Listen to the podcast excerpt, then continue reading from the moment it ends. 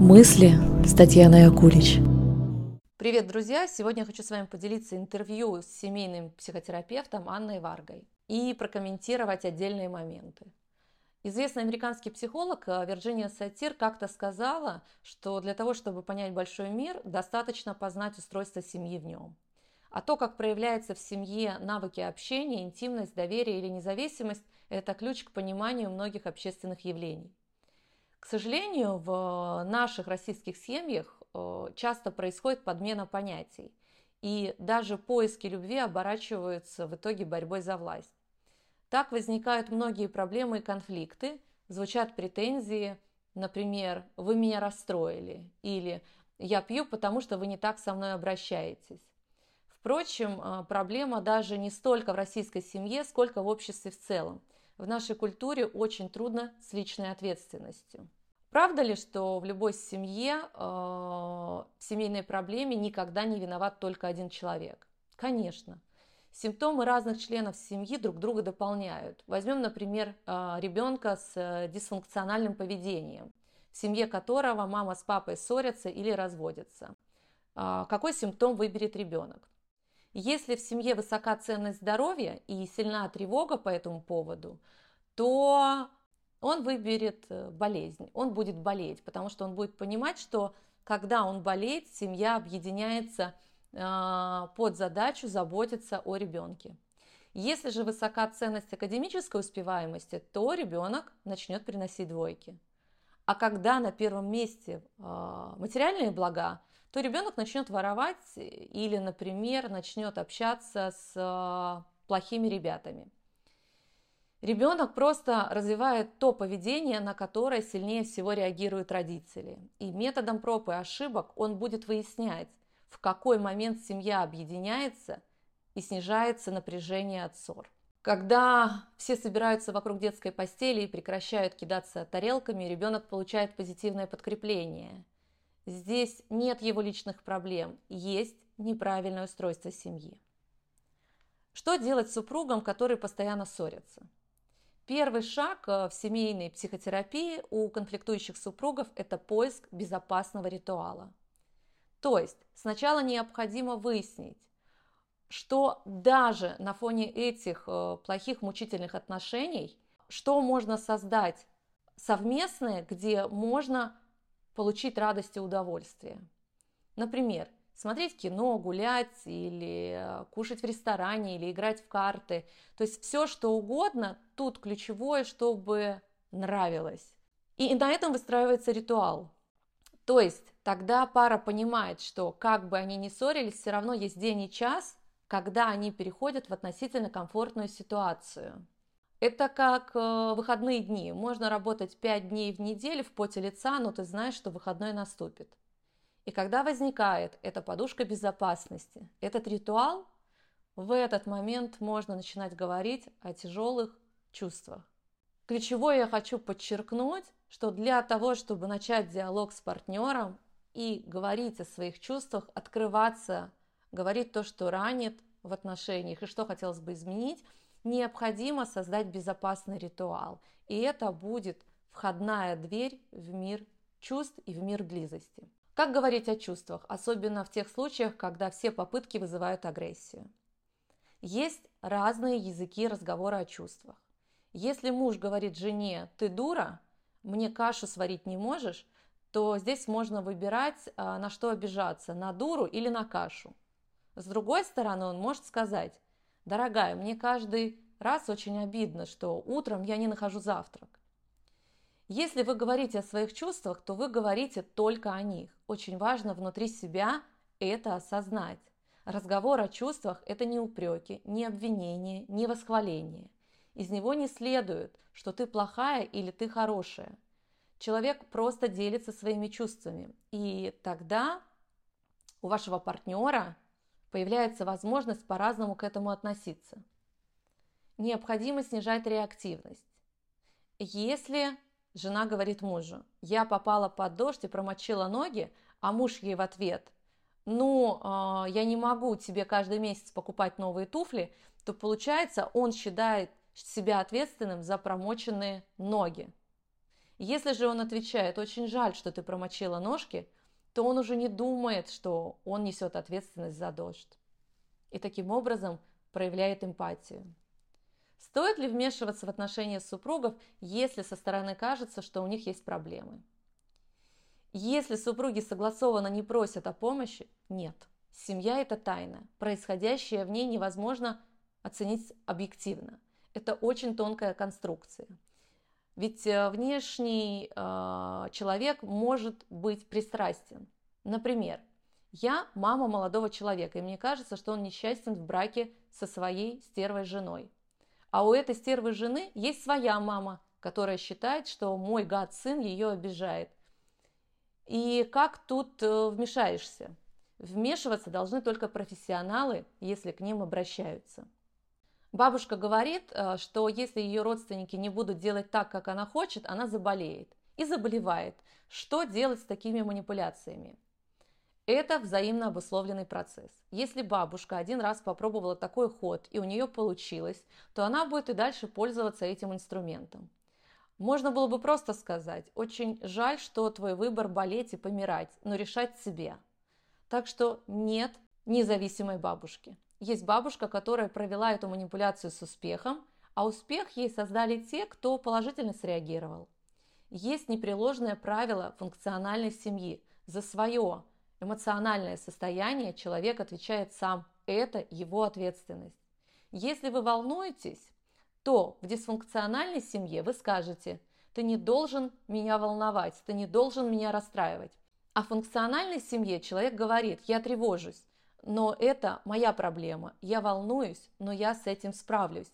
И если мне будет нужна твоя помощь и поддержка, то я тебе дам об этом знать. Но для российских семей такая модель реагирования непривычна. В наших семьях очень много подмен. Даже святая любовь часто подменяется борьбой за власть. Люди ищут не любви, а власти или не столько любви. Поэтому очень удобно говорить «вы меня довели», «вы меня расстроили», «вы меня разволновали» или «я пью, потому что вы со мной не так обращаетесь». Кашу, например, по утрам не варите. А, впрочем, проблема не в российской семье. Проблема в том, что вообще в российской культуре очень трудно с личной ответственностью. В частности, это проявляется в семье, но и много где еще. Существует ли на самом деле вторая половинка? Изначально нет никаких половинок, и существует много людей, с которыми можно выстроить отношения и семью. Так не бывает, что живет человек, а где-то отдельно живет его половинка. И в таком неизменном сочетании они когда-то встречаются и шестеренки соединяются. Лирика здесь есть, а прагматизма нет. На самом деле люди подстраиваются друг под друга, когда живут вместе, меняются в контакте. Нет никаких устойчивых очертаний человеческой личности. Люди могут либо очень хорошо приспособиться и жить счастливо, либо не приспособиться и мучиться. Что определяет гармонию в семье? гибкость реагирования, легкость смены стереотипов, а также широта поведенческого репертуара. Если люди знают, как жить хорошо, и если эти представления у них совпадают, то, скорее всего, они легко приспособятся друг к другу. Если два человека понимают, что жить хорошо – это жить богато, и для этого надо стараться, то, вероятно, они себе это богатство создадут и будут довольны. Если супруги понимают, что жить хорошо – это жить интересно и разнообразно, то они будут активно путешествовать, получать новые впечатления. То есть должно быть, как не банально это звучит, совпадение интересов и ценностей. Базовые ценности меняются очень трудно. Если у человека основная ценность – безопасность, то он ее на другую не поменяет. Ценность безопасности, кстати, очень распространена в России из-за множества социальных травм и реальных опасностей. И когда встречаются два человека, для которых самая важная безопасность, то могут сложиться совершенно разные сюжеты. Супруги могут следить друг за другом, не доверять и подозревать в разных грехах. Или развивать стратегии избегания, сидя в норке, как два премудрых пескаря. Как в воспитании детей не повторить ошибок, которые совершили твои родители? Главное – не ставить такую цель. иначе обязательно повторишь. Воспитание – вещь очень рациональная. Мы никогда не знаем, что сработает, когда для детей послужит моделью ваше поведение, где отзовутся ваши слова. Как же тогда нужно воспитывать? Это большая проблема. Где воспитание, а где выращивание? Мы живем во время, когда детство исчезает, меняется тип культуры. Непонятно, может ли современный родитель дать ребенку хоть что-то. Или мы должны его только правильно кормить, одевать и быть с ним в теплых отношениях. А как выстраивать эти теплые отношения? Сейчас иногда говорят, что с детьми надо дружить. Как дружить с человеком, который от тебя зависит? В этом обычно очень много лжи. Родители должны заботиться о ребенке. Мы друзья, говорят, когда хотят, чтобы ребенок им все про себя рассказал. Но это не значит, что они рассказывают своему ребенку о себе все, что несомненно правильно. Ребенку совсем не обязательно узнавать какие-то детали и секреты семейной жизни своих родителей. Дружба с детьми – это вранье. Дружба с ребенком может начаться, когда он уже станет на ноги. Или она вовсе не начнется. За ребенком надо спокойно и непредвзято наблюдать, поддерживать то, что подрастающему человеку интересно, если это не опасно, но не навязывать, а именно наблюдать, мягко предлагать то направление, куда он склоняется. То есть а, одобрять любые его инициативы, пока они не криминальны, пока они не навредят его здоровью и не мешают окружающим. Надо говорить ребенку, пробуй, у тебя получится, Хочешь это? Давай. Не понравится? Будем искать что-то другое. Нельзя обрезать крылья. Нужно все время только поддерживать. А чтобы поддерживать, надо спокойно наблюдать. Не говорить. В нашей семье все умеют играть на фортепиано. Закончили музыкальную школу. Ты тоже пойдешь. Понятно, что если ему не хочется, то от этого не будет никакого толку. Сейчас институт семьи изменяется. Появляются гостевые браки, бинуклеарные семьи.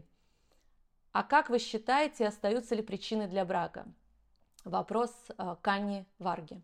Многообразие браков в мире, мне кажется, будет возрастать. Будут и однополые браки, и бинуклеарные семьи, и другие формы взаимоотношений. То, что люди вступают в союзы, их биологическая, инстинктивная потребность. По своему биологическому виду мы относимся к шимпанзе – у нас с ними 99% общего генома, и поэтому мы стадные, стайные, и мы исторически образуем эти стаи. Стремление быть стайным точно не пропадет? Да, мы всегда будем образовывать семьи. Другое дело, что за жизнь можем побывать в разных союзах, потому что ее продолжительность сильно увеличилась. Будучи детьми, мы живем в одной семье. Вдали от дома попадаем в студенческую среду, создавая временные союзы. После начинаем заниматься карьерой и вновь создаем союзы с новыми единомышленниками. В этих разных союзах могут рождаться дети. Или же, осознавая временный характер союзов, обходиться без детей. Когда женщина подходит к определенному возрасту, то понимает, либо она рожает сейчас, либо никогда. Тогда она ищет отца своим детям и живет с ним еще 20 лет, воспитывает детей. В возрасте за 50, когда дети выросли, союз исчерпан. Тогда люди могут расстаться и создать еще какой-то союз для путешествий, для благотворительности, для красивой старости. Мне кажется, к этому надо относиться спокойно и легко принимать разные варианты союзов. В завершение хочу сказать, какую бы форму взаимоотношений а, вы для себя не выбрали, вам в любом случае придется взаимодействовать и контактировать с другим человеком. И насколько эти отношения будут для вас э, приятны и приносить удовольствие, удовлетворение или наоборот болезненными и мучительными, будет зависеть от вашей способности создавать совместное безопасное пространство, в котором можно будет делиться своими мыслями и чувствами и приносить какие-то идеи, чтобы каждый день ваши отношения становились лучше и вам в этих отношениях жилось легче. Благодарю. Мысли с Татьяной Акулич.